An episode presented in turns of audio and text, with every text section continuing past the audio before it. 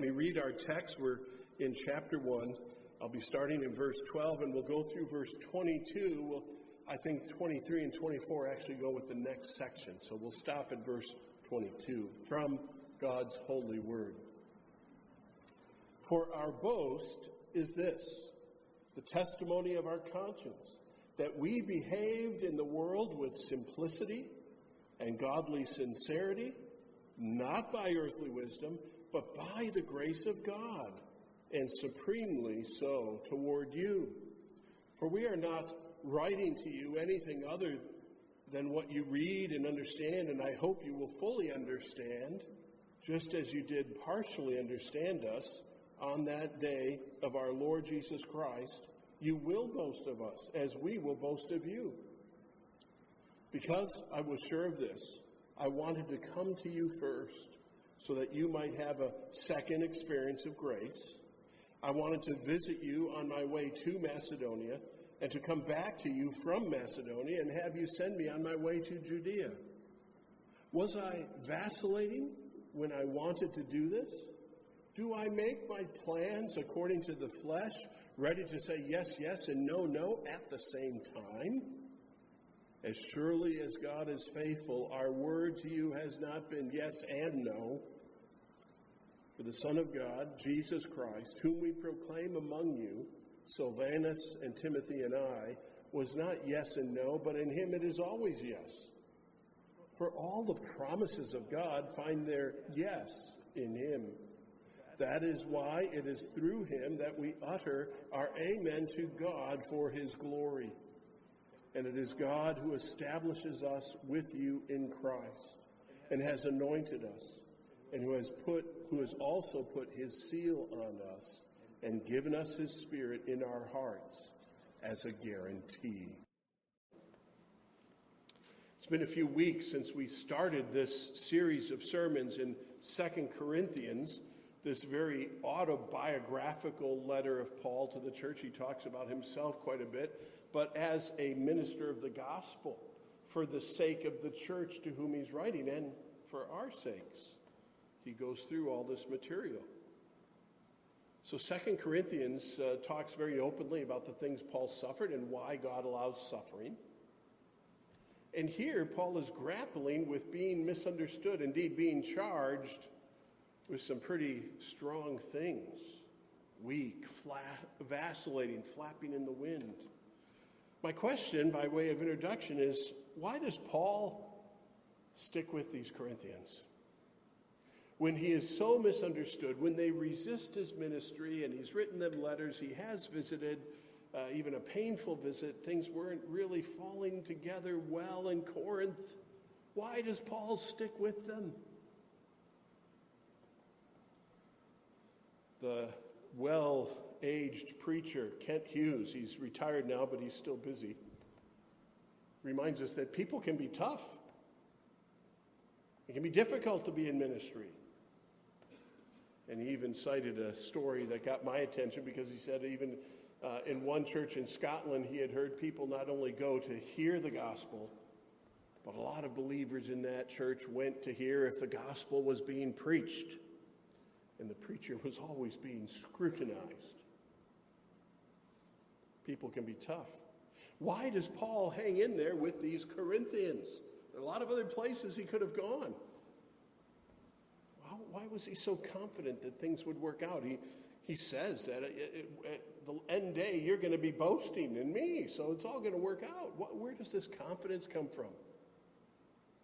You need to remember the context and what happened when Paul first arrived at Corinth. So, by way of introduction, let's take a very quick look at Acts 18, just to read the verses. Acts chapter 18, to see it for yourself. The Acts of the Apostles, they're traveling, a lot of geography. Paul had come to Corinth in Acts 18. Some people had believed, and that's wonderful. Let's start in verse 9. Many of the uh, Corinthians heard Paul and believed and were baptized. Verse 9. And the Lord said to Paul one night in a vision, Do not be afraid, but go on speaking And do not be silent, for I am with you, and no one will attack you to harm you, for I have many people in this city. I have many in this city who are my people. And he stayed a year and six months teaching the word of God among them. Paul had gotten off to a good start and maybe was thinking, what should my plans be? And the Lord made clear to him stick with these Corinthians. I have many people here in this city. A special revelation for a specially challenging ministry context. So I think that's why Paul sticks with these Corinthians through so many difficulties. And he desires to reach the point where God is praised and the gospel is well established. So here in 2 Corinthians, the body of his letter begins in verse 12. Introductory matters have already taken place. He gave out some wonderful uh, bits of information about himself and the Lord and suffering and how God works. And now he's starting on the main body of his letter in verse 12. Our boast is this, and he wants to make clear why he didn't come again to Corinth, why his plans changed. And he wants to address the criticisms. And it's interesting, this first section, verses 12 through 14, have this word boasting. It begins with boasting and it ends in verse 14 with boasting. It's a small unit. It's really the theme for the whole letter. It's not just the beginning of the body or Paul's beginning to make his defense to those critics that had sent him critical comments, but he's giving the theme and thesis of his letter namely, that God is at work. The grace of God is at work here. It's at work in me. It was at work in me when I came to you. It's still at work, and this is our boast. I'm writing you letters, and as you read and reflect and study those letters inspired by God, you will come to see this, and together we will boast in the Lord Jesus Christ and all he does. This is Paul's theme that we would read God's word to know God, to know ourselves, and to make God known. Wonderful stuff as Paul begins his defense. Notice the first thing he brings up is his conscience. For our boast is this, the testimony of our conscience. And he's writing in the in, in the third person plural. You know, he's talking about uh, um, or this, he's talking about himself and the other men that went with him to and fro to uh, Corinth, and, and so it's in the plural. Our conscience, we behaved in the world, specifically, we behaved among you with simplicity and godly sincerity, not by earthly wisdom, but by the grace of God. That has echoes of 1 Corinthians chapter 1. Corinth, famous for its orators, famous for its pursuit of wisdom. Paul said, We didn't play that game. We preached Christ and Him crucified. And the word here translated into the ESV, simplicity. Some Bibles, I'm not sure if I, I didn't look at the King James translate holiness. There's just two Greek letters, and there are some manuscripts that say the word for holiness as opposed to the word for simplicity. I think the best evidence is for this translation simplicity. It fits the context and Paul's other usage in this letter. What is he saying? We have a clear conscience. I, I, don't, I don't have the prick of anything wrong that I did among you or anything wrong that I said to you. Uh, I'm checking the, the lights on my dashboard of my conscience and I don't see any red ones. I don't see any yellow ones. Nothing's flashing. Status is normal. Why would Paul appeal to his conscience? Well, as Derek Prime says, the conscience is God's monitor in our soul. And the Holy Spirit, if you're a believer, constantly educates our conscience by the scriptures. I was thinking, even as I read the quote, that the Holy Spirit uses the Word of God to process some uh, system updates to our conscience. When we're sinful, our conscience isn't working so well, it's been abused. There might be some malware in there working on it. But as a Christian, the Holy Spirit uses Scripture to straighten, adjust, and calibrate your conscience. check yourself. You remember the last time your conscience put out the red flashing light? Whoa, don't do that. Don't say that. Don't go there. Don't look that way. Don't touch that. It's a help to us to avoid sin and temptation and entanglements. It, it usually triggers when we're venturing into gray areas.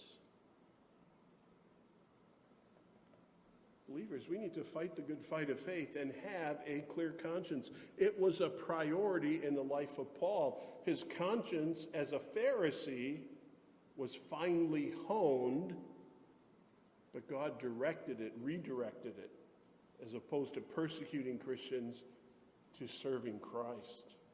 Paul's record and legacy of his conscience is very clear. In the book of Acts, he says uh, twice about his conscience, uh, Acts 23, verse 1. Looking intently at the council, Paul said, Brothers, I have lived my life before God in all good conscience up to this day. Who can say that? Paul said it. Or later in Acts 24, he made the comment So I always take pains to have a clear conscience toward both God and man. There's a clue. You don't have a legacy like Paul's with his clear conscience unless you take pains. You, you, you, you get up early, you pray, you guard, you fill your mind with Scripture, you perform all the maintenance you can. You're vigilant, you're perspicuous, you, you, you, you, you look at everything around you to guard your conscience. I don't know if you follow me on social media. I saw something from Tim Challies and I copied it and put it on my story on Instagram. Maybe I put it on Facebook. This great quote that our minds were not made for all the data our screens are constantly dumping on us. That's too much data. And we try to swim in that deep end of the pool. I'm elaborating now uh, and we neglect the most important thing our soul. The goal in life isn't to stay up to date on all the news or to hear all the, the, the, the thoughts about the athletic team you follow or, or, or to garner every good recipe that's floating around the internet. Our goal is the care and nurture of our souls to live a life pleasing to our God, to be faithful in all He gives us to do. And it's hard to perform those system updates to your conscience when everything else is clogging up the bandwidth. Ephemeral things that will pass. Can we honestly appear, appeal to a clear conscience, especially in times of conflict? Remember the context. Paul's being charged with some things. He's going to do some explaining, but he starts off with this declaration I've checked myself as I do regularly. God has not put me under conviction for how I behave. My conscience is clear. And more than that, he's not just speaking of his conscience.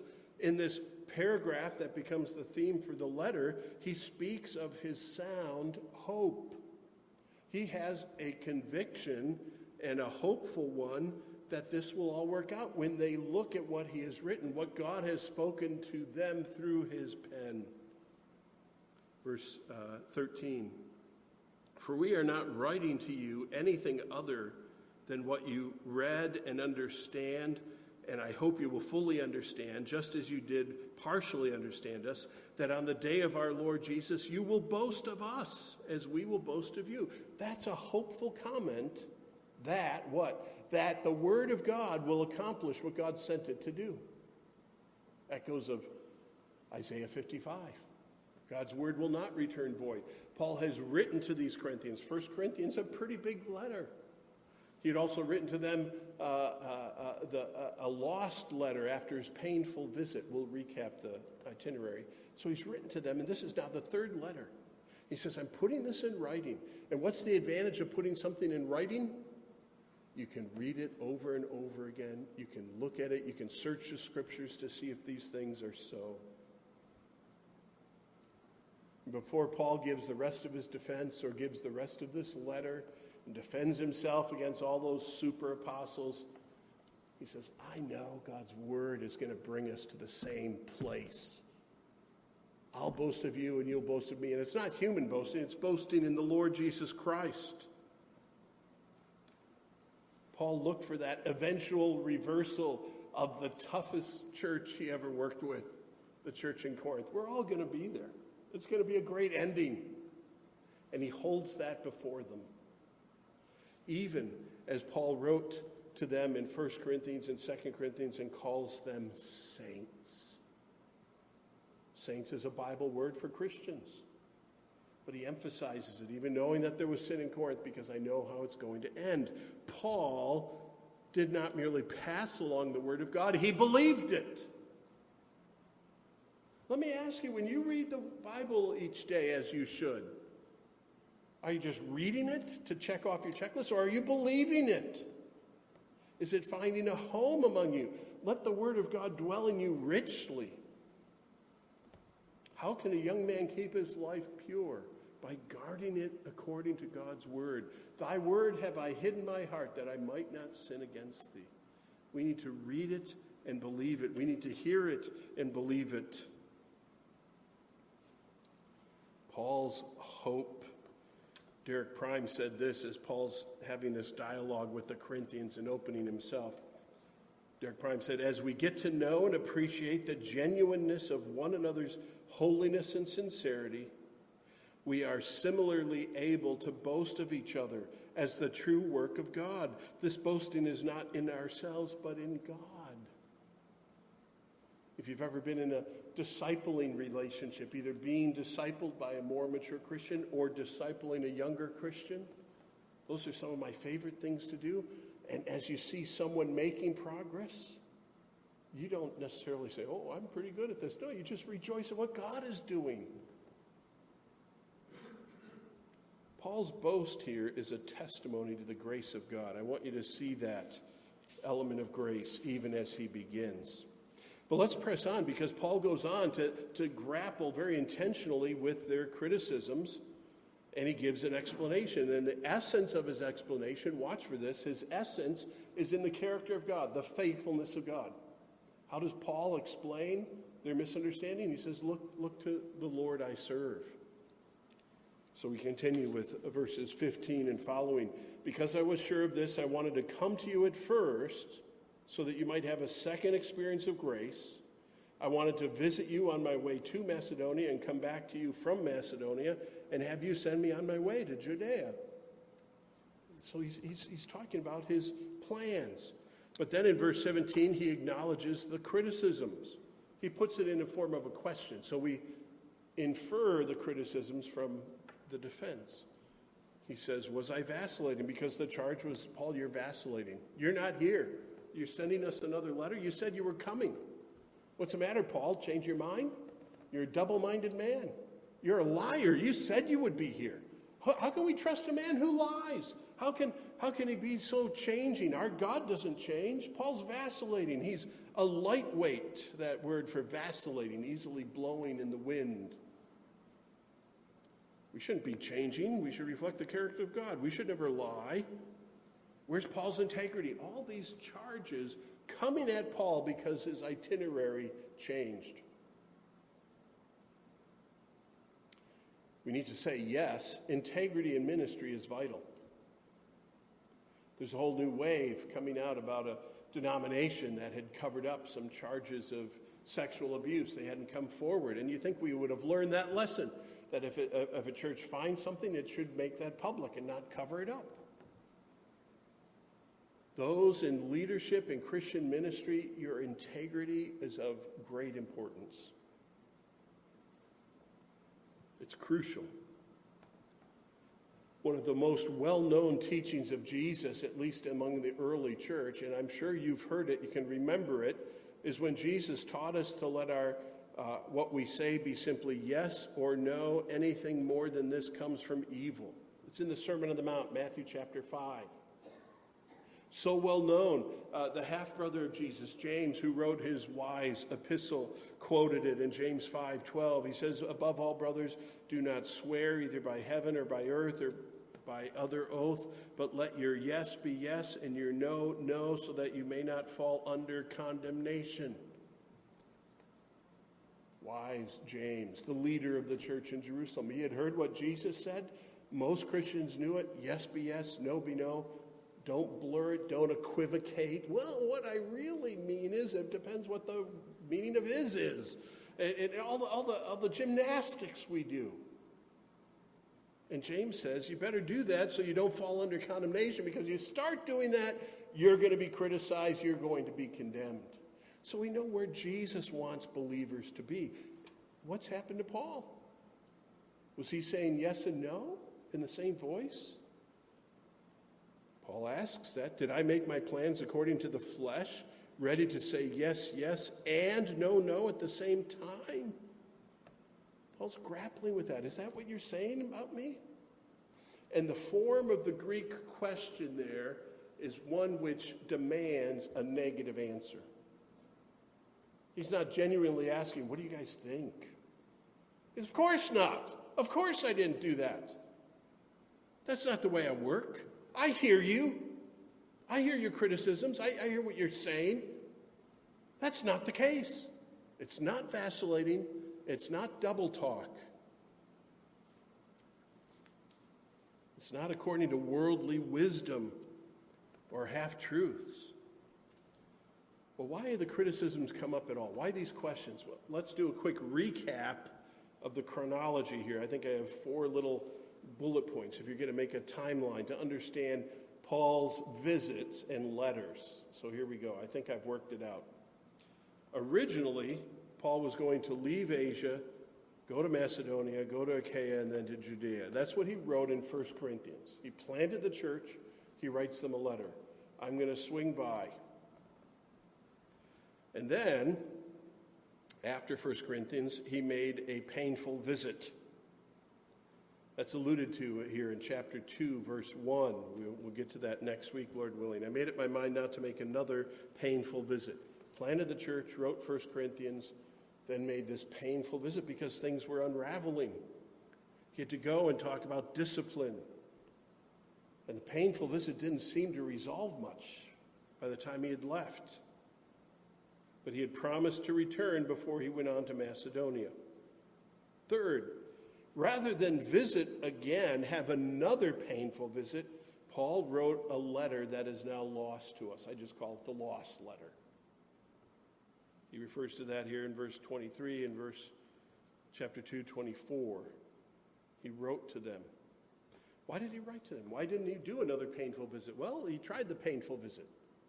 He says, I'll write and I'll send them a letter and let that do its work. And you know, that lost letter seemed to have done the trick. The lost letter really helped. And most people were back on track as Paul gets reports from Timothy or whoever and there's just a small faction that's not behaving. Paul reasoned that that was better. And then he reverted to the original plan I'll, I'll visit later. Finally, now he's writing Second Corinthians and he's explaining this. I didn't come for another painful visit. I sent a letter and God has blessed that. But I need to answer this minority position. And so he uses questions to contradict the criticisms, and then he explains himself further. Verses 15, 16 tell us this. Tell us first that the aims of his ministry was for their care. Paul's travel was not about Paul. I wanted to come to you first so that you might have a second experience of grace. That was his first aim. He wanted to bless them and give them opportunity. He wanted to bring them more good news. He wanted to bring them an experience of grace. I'll explain that in a second. And he wanted to give them the privilege of helping send him off to Jerusalem with the big offering that he's been traveling and collecting for the suffering church in Jerusalem. He wanted to give them that uh, prominent role. You ever watch political conventions? well, at least the old way they used to be done, it'd all be in an arena, and the state of Nebraska gives five votes to so and so and 20 votes to the favorite son of Nebraska. You know how they do that? And to get the nomination over the top, they usually let a very important state go last. Sometimes it's a big state they want to win, or it's the state where the candidate is from. And then all the hoopla breaks out. There's a place of privilege amongst the many. Paul was extending that to the Corinthians. He's not thinking about himself. Oh, I know you guys are rich. I'm going to come there, stay another year and a half. You got good food in Corinth. No, he's saying, my aims of my ministry are to care for you. And he says explicitly to give you this opportunity. It's an unusual phrase in the Greek. Uh, a second grace. The word experience is part of the translator's help. I want to give you a second grace, charis. And you know, that could also be the word for gift. He wanted to give them something that would benefit them. And what most scholars believe he's talking about, he wanted to give them a second opportunity to contribute to the offering. That may strike Western Christians. He, what? He wants to take a second offering? How is that going to bless them? It's an opportunity to show how much God has blessed you. It's a blessing. It's more blessed to give than receive. Have we heard that? Paul will talk about some things when we get to chapter 8 and chapter 9.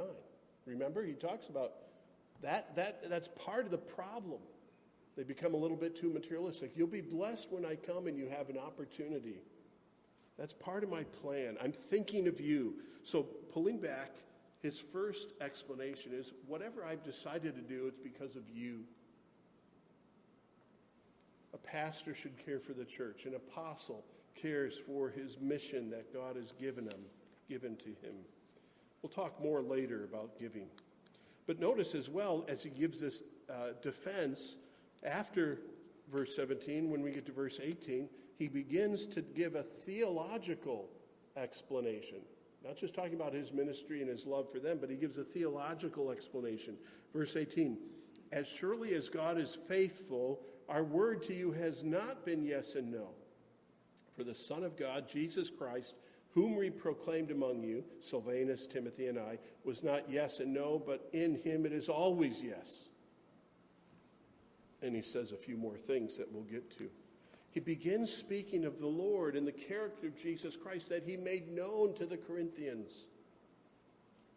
He says, just as I preached the gospel, I lived in accordance with that. Why would I say yes and no when we're all here to talk about Christ, and in Christ, all the promises of God are fulfilled? Notice how verse 18 starts when he says, For God, surely as God is faithful, he is taking an oath. He is pointing them to the faithfulness of God. And how has God been faithful? He's been faithful to Paul.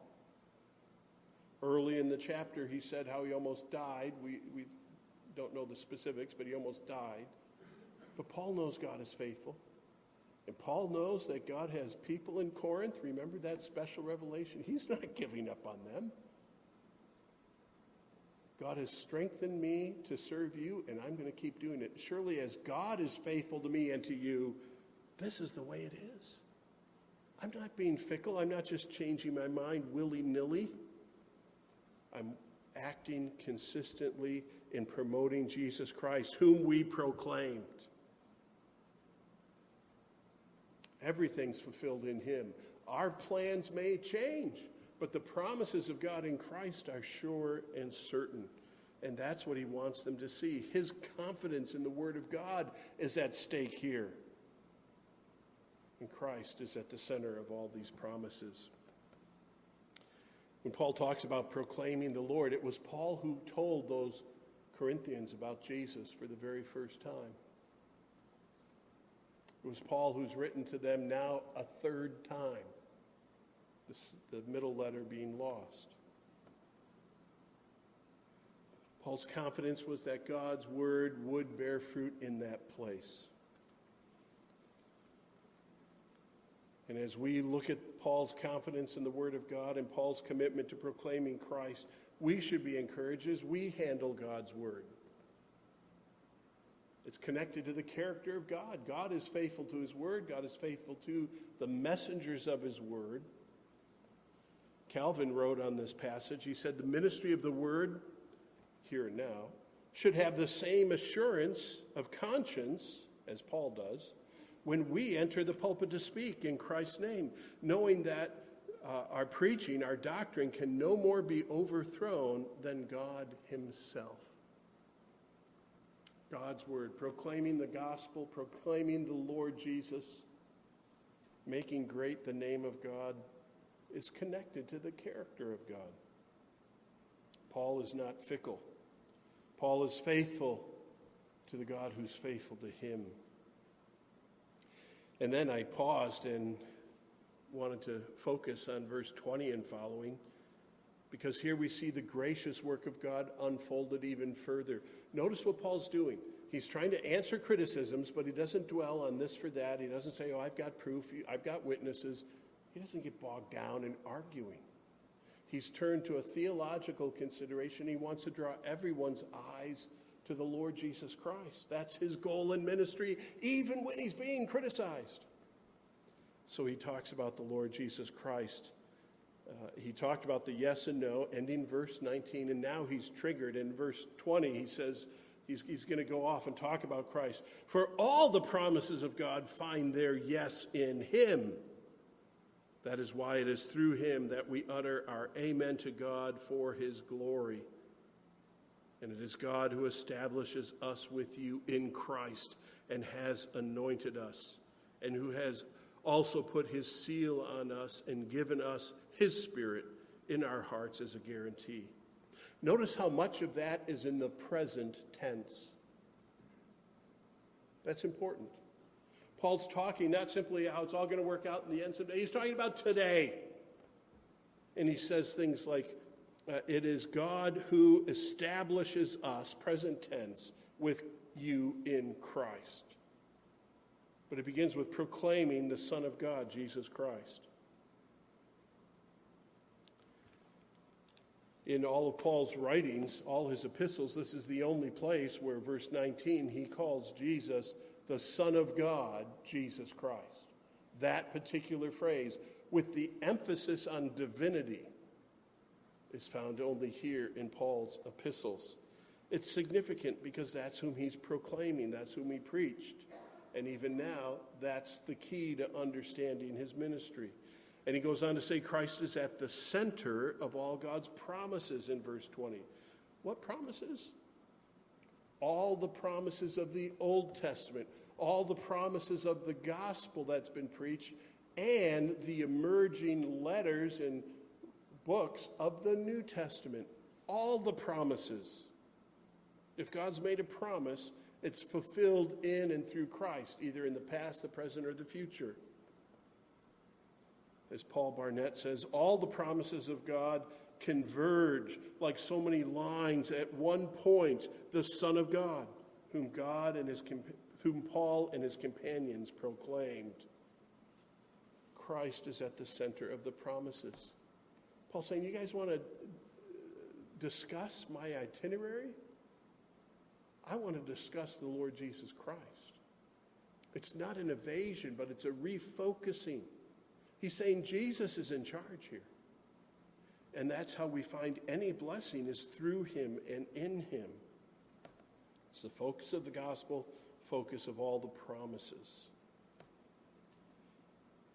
And the response to hearing that is this amen. A beautiful sentence as he gives it here, if you take time to read it slowly, the end of verse 20.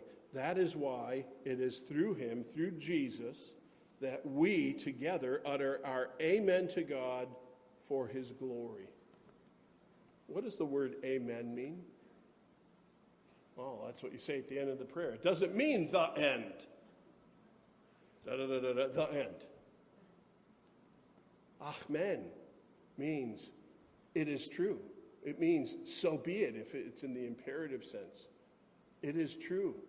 When you hear Jesus teaching in the Gospels and he says, Verily, verily, I say to you, he's saying, Amen, Amen, legos atois.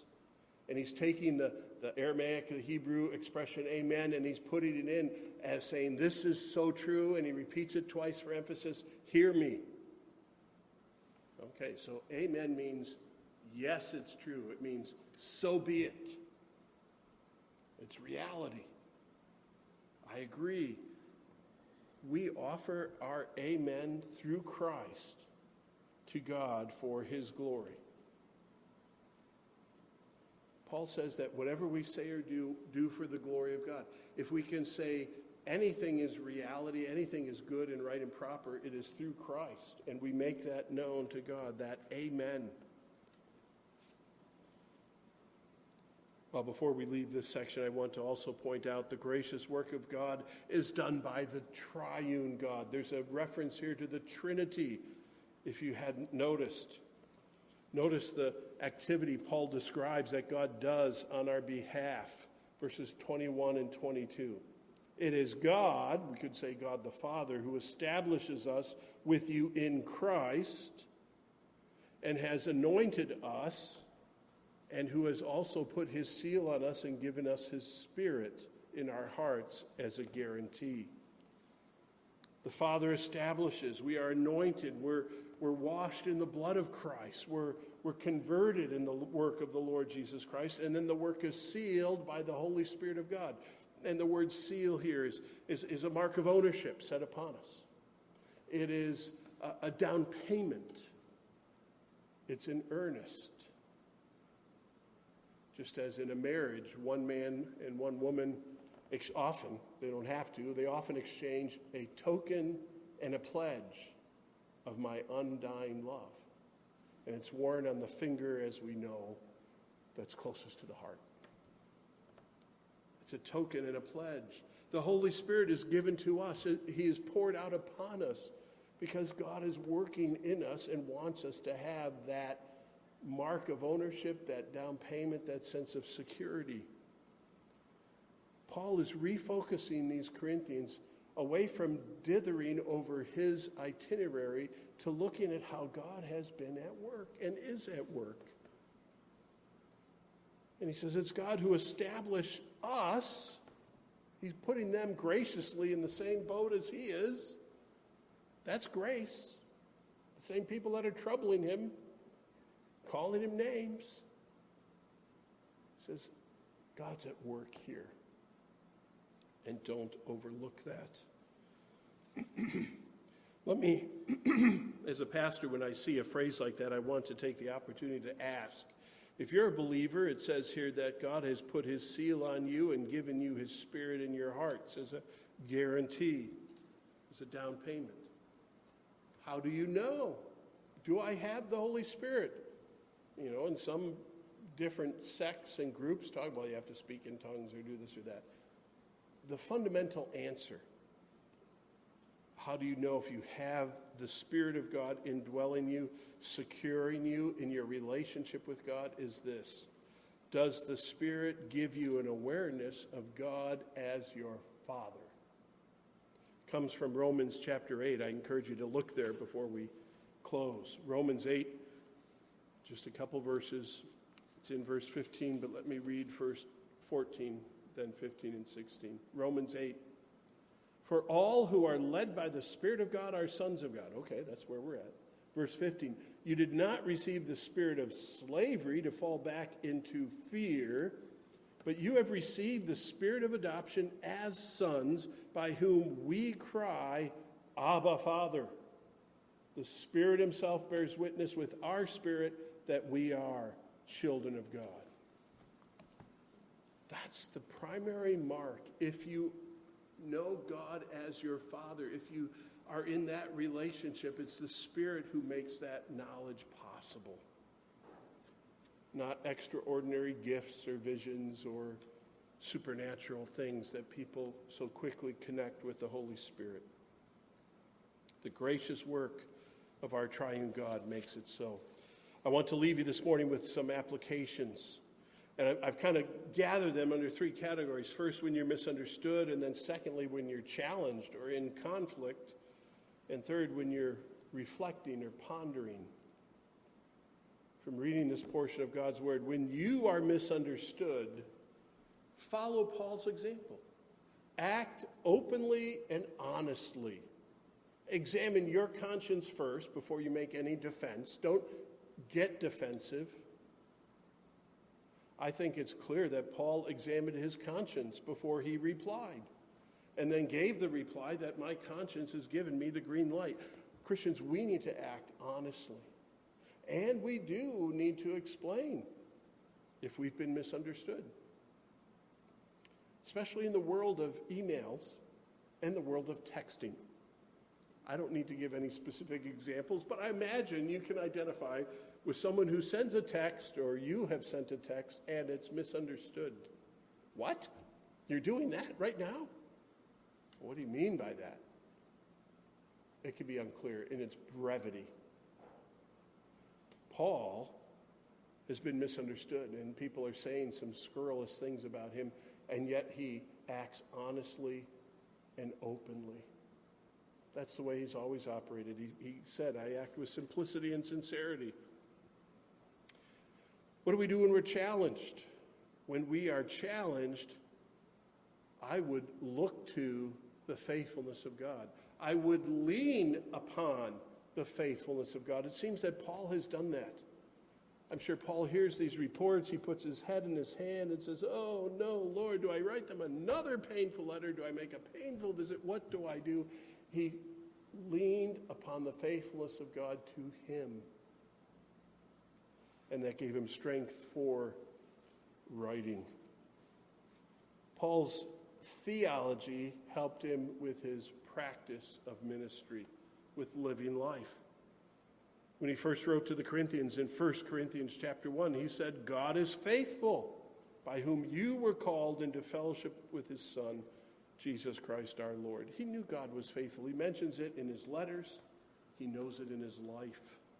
When you're challenged, oftentimes you look at what resources you have and how you're going to respond.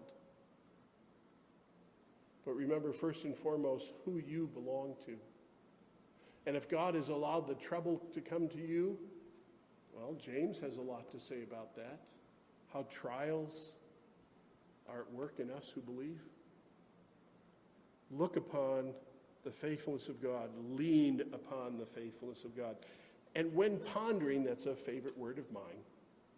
What do I mean? When you have that moment to reflect, eh, the after action report, the debriefing, when you're thinking about how did that all go?